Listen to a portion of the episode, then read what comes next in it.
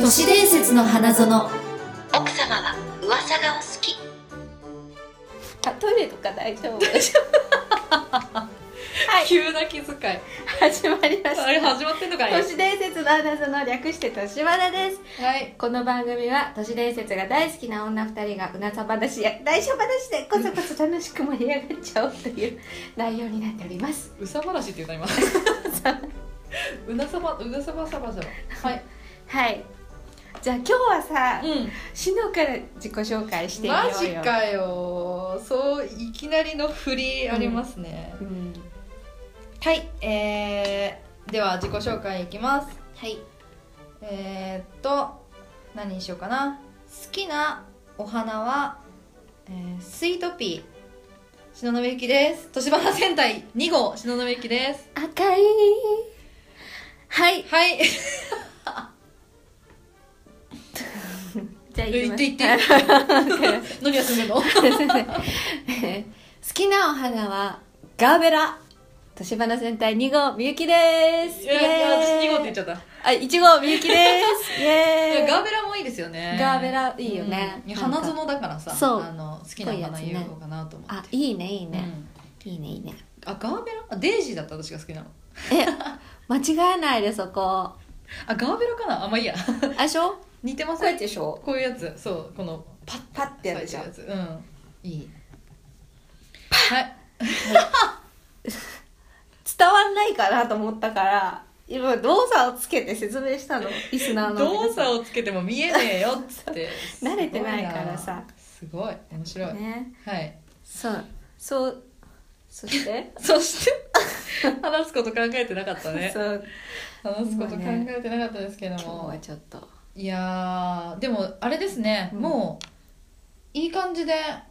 回数重ねておりますね、回数あ言わなかった何私5月の末からさ、うん、カナダとニューヨークに行くんですよあれトロントあそれそれそれあでうーんスカイプしよっかスカイプーカナダからのそうスカイプそれ楽しいで都す市ね伝説やろうかできるのかなそれできるらしいよなんか調べたらちへょえっと遅れて聞こえるよみたいなああいいですねやりましょう、カナダからのカナダにちなんだ都市伝説とか聞きたいですねニューヨークとカナダにどれくらい行くんですすか2週間ぐらい、ああ、うん、すぐ戻ってくるなるほどなるほどいやいいね面白いなまたちょっとキャリーさんに頼みましょうそうですねねキャリーさんにあのツアー手配してもらってそうだね取材とか行ってきてくださいそう だねそうだねちょっとせ適当だなもっと増やそうあのキャラクター増やしていこう、 キャラクター増やしていこう、うんやっぱあのいいよ私の私のじゃないや私の友達のあの年屋の店員の名前覚えてますか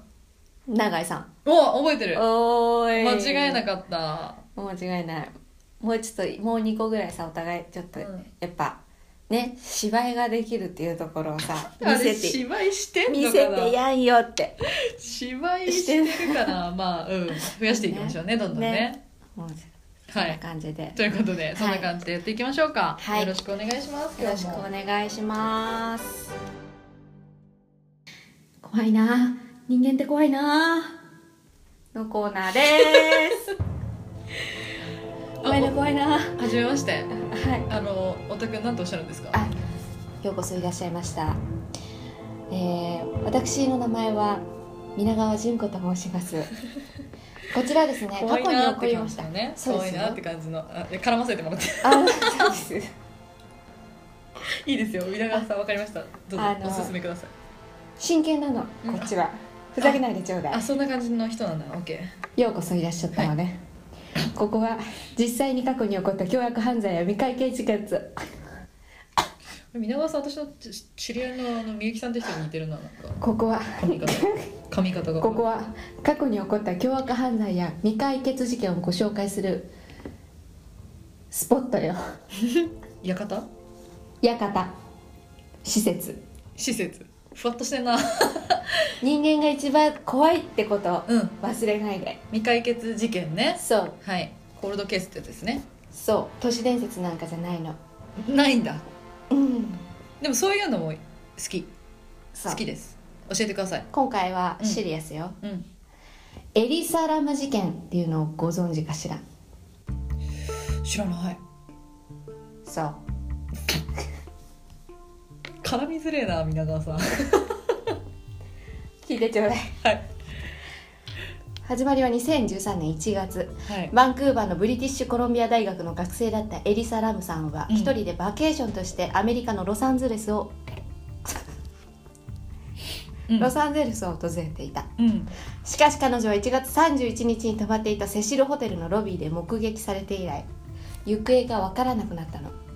そして2月20日ホテルの屋上にある貯水タンクの中から腐敗した女性の水死体が発見されたうんロサンゼルス市警は発見された遺体を2月1日から行方不明になっていたブリティッシュコロンビア大学の学生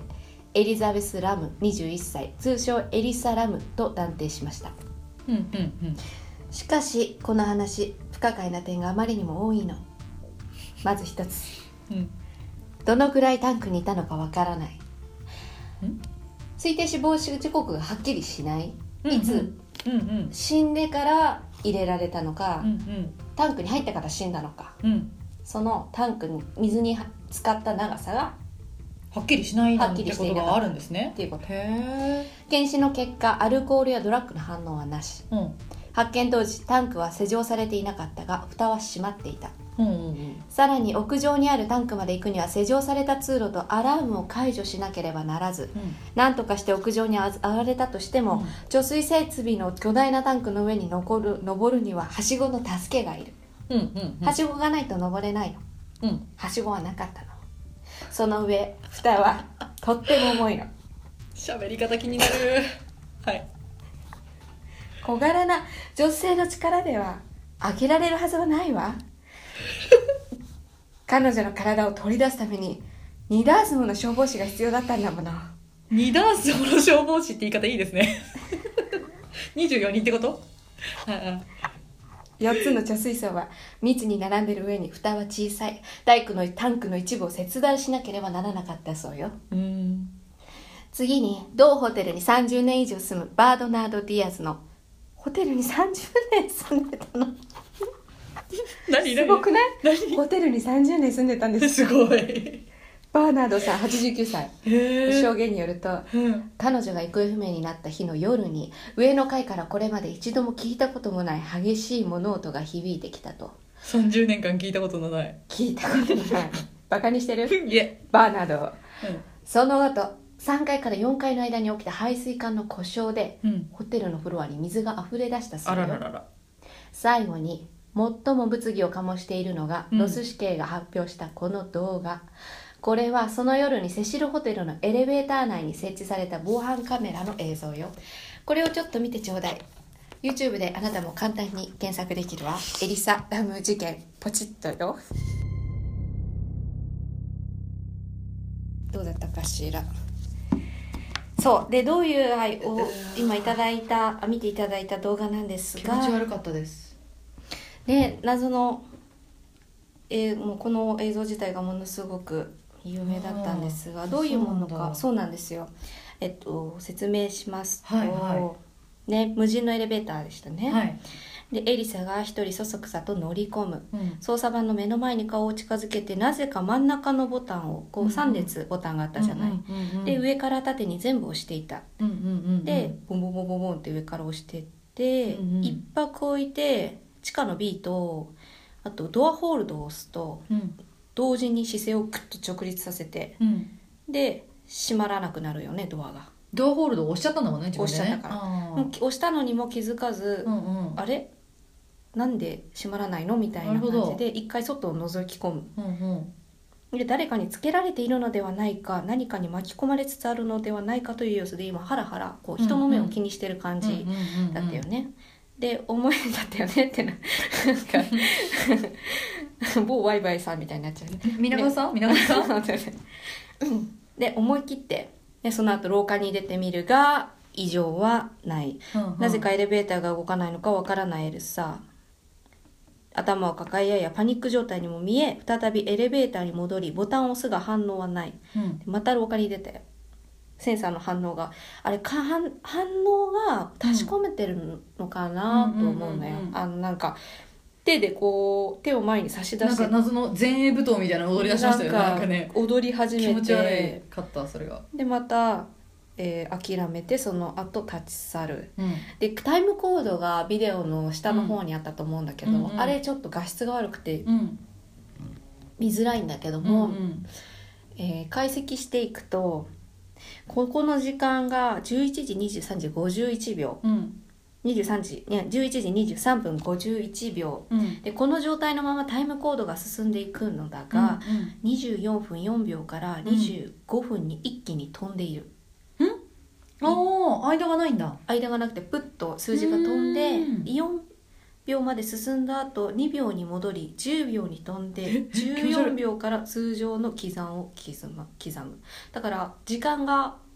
行ったり戻ったりあのタイムコードがしていそれっるて編集じゃなくてじゃなくてそのまま流しっぱなのにそこがタイムコードだけ変な感じになっちゃってるってことそういうこと気持でち悪い映像はす普通に流れているのでタイムコードだけが、うんえうんうんうんうんー前後しっていてるなってるんですねなので録画の不具合なのかどうかっていうこともありうるが、えー、鳥肌がやばいはでその後6秒ほど進んだ後に開いたドアの外の光景はうんエリサが乗り込んだ回とうんほとんど変わらない、うんエリサが出てった部分でさっきの動画はね終わってしまったんだけども、うんうんうんうんその後続いてるものを探すと、うんまうんあ、他の回に行ってうんドアが開いて壁が赤かったり、うんでまた違う回に行ってドアが開いて、うんでこうどんどんランプが消えていくという様がセキュリティカメラにっなるほどただなるほどていうものに、えーなっているでは最終的いにはい警察はこの事件まあ事件なのか事故なのか事故と発表しました不良の溺死だとはあはあはあはあまたエリサには双極性障害の兆候が見られ、うん今回の事件にどのぐらい関係しているかはわからないがそれも一因ではないかと言われているうんうんうんうんしかし他殺説霊障説が後を絶えない霊障ねお化けのというのもうんこのホテル自体がうん知る人ぞ知る心霊スポットなのねえセシルホテルというのは、えーロサン試験ロサンゼルス試験の記録によると1920年に建てられた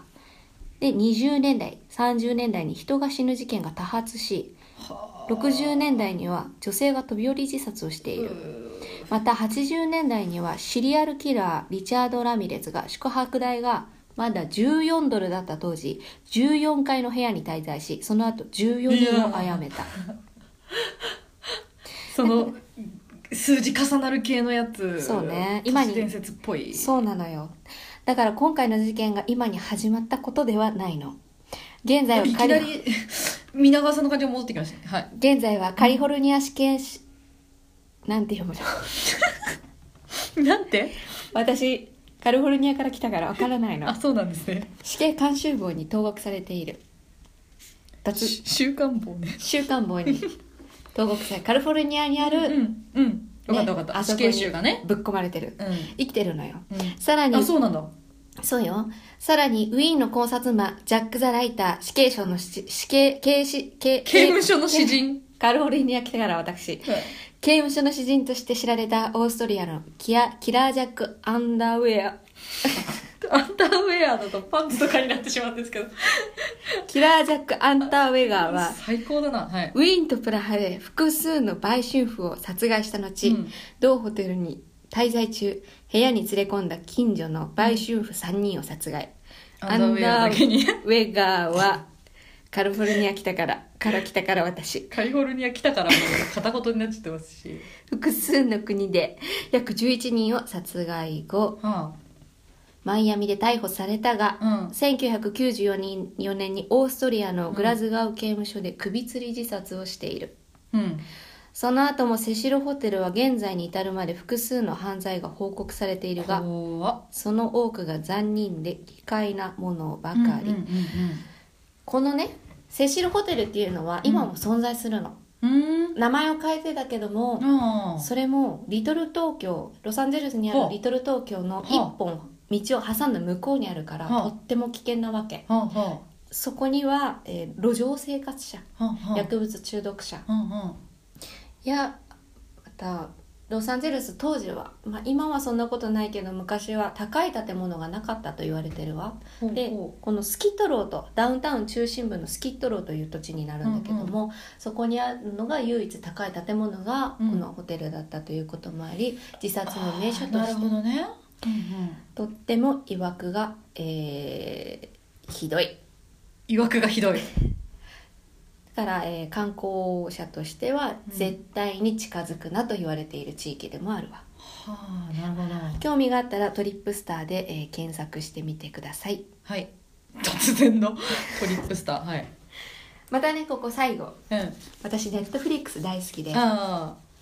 あなたアメリカンホラーストーリーって海知外ってドるラマ知ってる知ってるあ海外ドラマ大好きですから面白いのよね面白い、うん、あれあ最新作が今度、うホテルという題材なんですけども、ーあれこのホテルをモデルにしたものになっているあーそうなんですね見よ主演はなんとレディー・ガガうすげえオチでしたね今それもう全部持ってったわ今のやば見ようぜひ見てみてます見ますまあでもやっぱりこの話そのさっきのね動画とかも気持ち悪かったしそのなんだっけ女の子の名前エリスエリさんうん、エリさん、うん、あの興味深かったけれども何が怖いってすこんなに怖いホテルに30年住んでるおっさん 一番怪奇ですよねそれがこんなにいろんなさなんか気持ち悪い事件とか自殺とか起きまくってるのにもかかわらず30年も住んでるおっさん一番興味深いで ねでもあのそうおっさんね、うんあおっさん今生きてないんだよなだってもう相当なお年でしょそ89歳ですもんね当時ねううんうん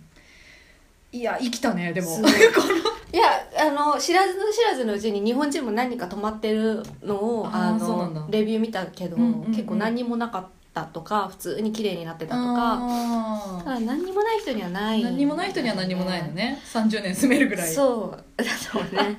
バーナードねいやーバーナード不思議なお話あとねそうこれすごくそのいろんな人が考察してて、うんうん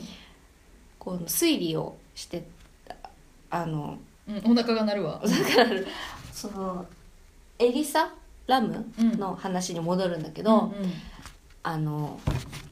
すごい物音したっていうじゃない 今したねガーンってやってそうすごい物音した時に、誰かが故意に排水管を壊して、その後、うん34回にフロアが溢れ出したうんうんからわざと誰かが、えー排水管をうん要は貯水槽の蓋を開けなければいけない状態にしたと排水が全部つながってるからなるほどなるほどそれが起こんないとロックかかってるっていうかそうそうそうそう,、んうんでもうう係員がアラームも解除して、うんうん貯水槽を、うんうんまあ、開けたところにエリサ・ラムが迷い込んでしまったのか、ん誰かが故意になのかうんうんうんうんうんっていう、まあ、説もあなるる。ほどねでもそれだったらその説明をホテルの人がしてもおかしくないんじゃないかなとも思うんだけど、まあ、そうですよねこの前後にあった謎の音とホテルの誰かっていうか人間じゃないかもしれないしねそうそうそうそはあう面白いのよねなかなか考察しがいのある事件ねってことですよね、そうなのよ謎の、まあ出てまくある登場人物も刺激的だし、そうちなみにこれずっと追ってた地元のうん記事記者一人、うんうん男の人がいらっしゃったそうなんですけど、はい、謎の死を解けたそうです謎の死を遂げた変死体で見つかったっていう、関わったものには死をみたいなねうん怖っレディー・ガガ大丈夫かなバカにしてるしてないですあなたちなみにバカにしてるそのアメリカンホラーストーリーのあの最新作のホテルにはその30年住んだおっさんは出てくるんですかね 誰がいるんだろうちょっと楽しんでるわねいい度胸じゃない そんな、えー、皆川淳子さんのはい、コーナーでしたありがとうございます大変面白かったです、またいらっしゃい Thank you はいというわけで後半でございますはいえーゲーム伝説おじゃーらーんということでこれも新しい、ねはいコーナーというかい始めちゃいますが、はいあのーまあ私ゲーム割と好きです私も好きド下手なんですけどへーあの腕はねド下手なんですけどゲーム好きで今ねモンハンダブルクロスやってます はおーいということでねおうおうまあ、ちょいちょいゲームやってるんですけどおそそうのはわた私のねあの東雲のね大好きなゲームの一つに「僕の夏休み」っていうのがあります、うん知ってますもちろんあの夏休みを誰でもいつでも体験できる、うん昔のねプレ田ス舎のテかなプレステでも出たし、うあとはあの PSP でも出てるし、っていういろいろねハードを変えて出てるんですけど、そのシリーズの中のまあししょ初版初ん版初版、あの僕の夏休みプレーな一番最初の僕の夏休みに、うん実は、えっと、ちょっと怖いバグというか、がありましてうんうんそのお話をしたいと思うんですけど、はいえーあるはずのない8月32日の話。あーはい、こちらがもうこれね実際にあるバグとして誰でも体験できるんですが、はいなのでもしよかったらぜひやってほしいんですけど、はいこのね8月32日の出し方ですねまずはいバグの出し方はい本編クリアします、うん本編クリア後にタイトルに戻って「夏休みの思い出」っていう、うんえー、と項目を選ぶんですね、うんで、えー、とクリア済みのデータの、えー、とをえ選んでうん入って、うん絵日記を見ますうんで、えっとその絵日記の中でカーソルを戻るに合わせる、うん戻るに合わせた状態で上ボタンを押すと何もないところにカーソルが移動しますうんでそこで、えっと丸ボタンを押すうんと「はい」って選択肢になるんですけどうん何もないところなのにうんで絵日記を書いて寝ます寝ますはい寝るんですねあの毎日を体験するやつなので、はいはいあの起きるとか寝るとか一日ごを飯食べるとかあるんですけどそうはい寝ます、うんはい、で夜が明けると8月32日の始まりなんですねあの日付があるところがあるんですけど、そこがあのありえないはずのなって32日になってるんです、うんでこれ33日34日どんどんでできるんですよへえなんですけどこれが普通のその僕の夏休みのあののどかな可愛い世界じゃもうなくなっていて、朝ごはんまではみんな登場人物のその僕っていう男の子とか、あとおじさんおばさんとかいるのに、朝ごはんを食べると途端に誰もいなくなるんですねうん怖っでも足音は聞こえるんですね、怖っトントントントンはい、それからあれほど毎日うるさく鳴いていたセミの声が一切しなくなるなんて静かなんだと、無音な、はい、不気味なほど静かになるんですねで時間がこれは進むにつれてうんこの僕とかあとおじさん、おばさんとかもまた出てきたりするんですけど、の顔や体のグラフィックがどんどん崩れてい ってうん、気持ち悪い、妖怪のような姿無と理か顔色とかになっていくんですねうん、でその他にもこの主人公の顔自体がどんどん消えていったりとか、うん顔色があの黄緑色になったりとかもう本当にうんうんポリゴンが崩れていく感じがあったりとか、うんあと主人あの登場人物のおじさんがうん上半身だけで浮いていたりとか。ババグだからだよねそうバグだからなんですよ、結局これバグだから、うんだんだんそのデータが崩れていくんですけれども、そのな僕の夏休みの世界がもうどんどんホラーな感じになっていって、おばさんの言う言葉が支離滅裂になったりだとか、誰もいないところからいきなり声がしたりとか、あーもうあと絵日記の絵がその精神あの錯乱の人が描いたようなぐちゃぐちゃな絵になったりとかっていう。まあ、バグなんだけど、うんうんなんかこれ一つもう世界観出来上がっちゃってないみたいな、恐ろしいそうすごいホラーなね世界観になっていくんですよ。うんうんううんんで最終的にどうなるかっていうと、うんこのでそのなんだろうバグの崩れがどんどんひどくなっていってうん停止してしまって終わるっていう。まあちゃんと落ちてるね、はいそれはそれでねそれはそれでねそうなんですよっていうねこれはもう本当に実在するバグとして、いやー私ちょっとなーこれ知ってるけど、うんあの絵を見たことがあるんだけど、うんうんあれがダメなんですよあのワンセグとか見ててもさたまにだ、うんバグで人の顔がぐじゃってなるなるなる割れるーってなるか ならるな るもうすごくダメでデータが止まる感じねそうなんか恐怖っていうよりは、なんか気持ち悪くなっちゃうんだよねわかるねあれなんか精神的にくるよね うんでなんかあの実際にさもうこれは僕の夏休みとは関係ないけど、うん精神錯乱した人が描く絵ってそんな感じなんですよね、うん見たことありますなんかこうちょっとポリゴンチックになったりとか、絵の色の配置がおかしいからすごい複雑になっていったりとか、なんかそのうつ病かなの人が、えっと、精神が正常な状態からうんだんだんこう状態がひどくなっていくうんにつれて1枚ずつ同じ絵を猫の絵なんですけどそれって、描いてるやつがあってまさにそういうなんかポリゴンがどんどん破壊されていくみたいな絵になっていくんですよね不思議と、なんか映像的というかね、うんうんだから本当になんかその感じの世界観になっていてこれはぜひやっていただきたいバグ、うん僕の夏休みプレイ後にもしね興味があったらやってみてくださいそうねゲーム好きな人はぜひうんほう怖い想像しただけで怖いといううんうん僕の夏休みの、えっと怖いホラーなバグについてのお話でしたありがとうございます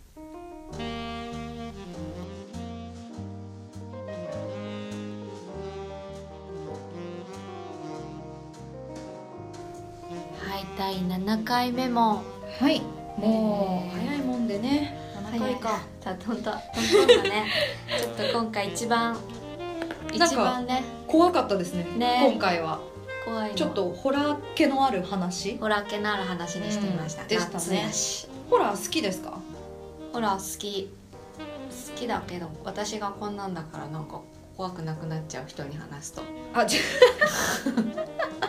自分が話すとねそうホラーテラーには向いてないなって気持ちょっと思っちゃっあーでも私はひやっぱ人に話す方が好きですね怖がらせる方が好きかも、たねあ本当うに、ん、み見える人見えない全く見えないま全く見えないです何も感じもしない、この間さ、うん見えるっていう人に会ってさ、うんもうなんかこういう話してるだけでも寄ってくるって言言ううじゃん、言うからもう怖い怖い怖いもうなんかそうこ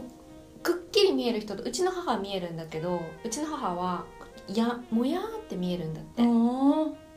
でこうくく雲がかってる真っ暗みたいな人影みたいになってるからー、うくっんきり見える人もいるみたいだけど私は、あとはそのもうなんかすごい悪い気を背負ってるとかも見えるっていう気で見える人へーそのあ会った人ははっきりもうこういう感じで見えるらしくてでももう気にしないでなんか今言ったら私こうやって話してたんだけど、うん私とシノの距離みたいに、うんうんここに顔覗き込んでチラチラ見てるからね、えー私たちの間にそう顔を覗き込んで私がこうやってこうやってで怖い そうやだ手ーでフフってやってもでもそれを通り抜けるんですかその場合うん通り抜けてるってもういや怖いよでもなんか全然悪くないから怖くないんだってその人はやっぱり悪いとその空空気感が変わったりとか寒気がでその人ブワーってサブイボタがやっぱ立ってるのうんうんうんうんでなんかこれはあのなんか全然怖くない例なんだけど、うんあのおおおその方 が怖 えわその詰まり方怖えバグったバグった 私がバグったポリゴン学崩れ生てきちゃのう時に、うんあの田田舎うでん実家でか、ガラあの実家でその人が学校に行って朝の11時頃、お母さんが送り出して、でお母さんがおお洗濯して、うんで一息ついてテレビをね今で見てたんだって、うんそしたらガラガラって玄関のドアが開いて「うんただいま」ってかん帰ってきたのうんでうんその自分我が子かと思って、うんあれさっき出てったばっかじゃないみたいなうん早いわねみたいな、でお母さんも完全にテレビの方見ながらその気配に話をかけてて、うんうんでトコトコトコって廊下を渡ってきて今のそのちゃぶ台をこと越しにうん座ったんだってお母さん、うんでふってみたらお父さんで「うんお母さんめっちゃ暑いわ」っつって、うんお茶入れてくんない?」ってお父さんが言ってうん「ああもうしょうがないわね」って言ってそのままうん台所に行ってうん「あれお父さん死んでたわよね」でふって振り返ったらいなかったと。でそその時は本当に空気感として当たり前すぎてでも全然怖くなかったんだってそのお母さんが言うにお父さんあーがそういつもの昔のように「暑いわ」ってなんかこう営業から帰ってきたみたいな空気感で来るからみたいなえ最初に入ってきた時はそのお父さんだったあ最初からお父さんだった最初から男の子じゃなくてねうん、その話してくれたのが息子さんであ帰ってきたからその男の子かなって思って超怖いもんだった 男の子かなって思ったらお父さんだったお父んさんだったでもそれはそのいい話として言ってたから、いやまあまあねそのうん、家族だからね、うん今聞聞いた話し方で超怖かった けどいや向いてますよあ本の当ホラーの語りえー、嬉しいその何気ない何でもない感じで話す感じがねもう怖いやっぱ私ヘト健 ヘト健康ない方がいいわ手応えを感じるそんな感じでねちょっと そうなんだ夏先取りしたね初夏ですからねもうねそっかしょうか初夏あ初夏初夏ってー面白かった今日も面白かっいやー面た白かったねちょっと今の怖い話はちょっと鳥肌立っちゃった、あー熱いいやもうずっと話してる間中もうねあのみゆきさんの後ろの窓が怖すぎて私はそう怖くないちょっと半分開いてる窓とか怖くないあー確かに顔がふって出てきそうで怖いパンでしたねやだパンしてるよもうパンパンも怖いわもうね今怖いのハードルが下がってるからそうだあー熱いはい、はい でも忘れないでうん、一番怖いのは人間よ皆川さん出てきた皆川さん気に入ってる私これいいですね、はいどんどん登場させていきましょう、はいというわけで最後のお決まり台詞をはいこの番組は都市伝説が これしょぼいングパターンねえねえねえはいほんほらはいすいませんいつもねしのにジェスこチれャ私のー仕事になってきたから見せるっていうのがで目の前に出される手が震えてるこの番組で話したことはあくまで噂話で真意のほどを証明するものではありませんはい、えーそれでは奥様次回も都市伝説の花園で秘密のおしゃべりをごきげんよう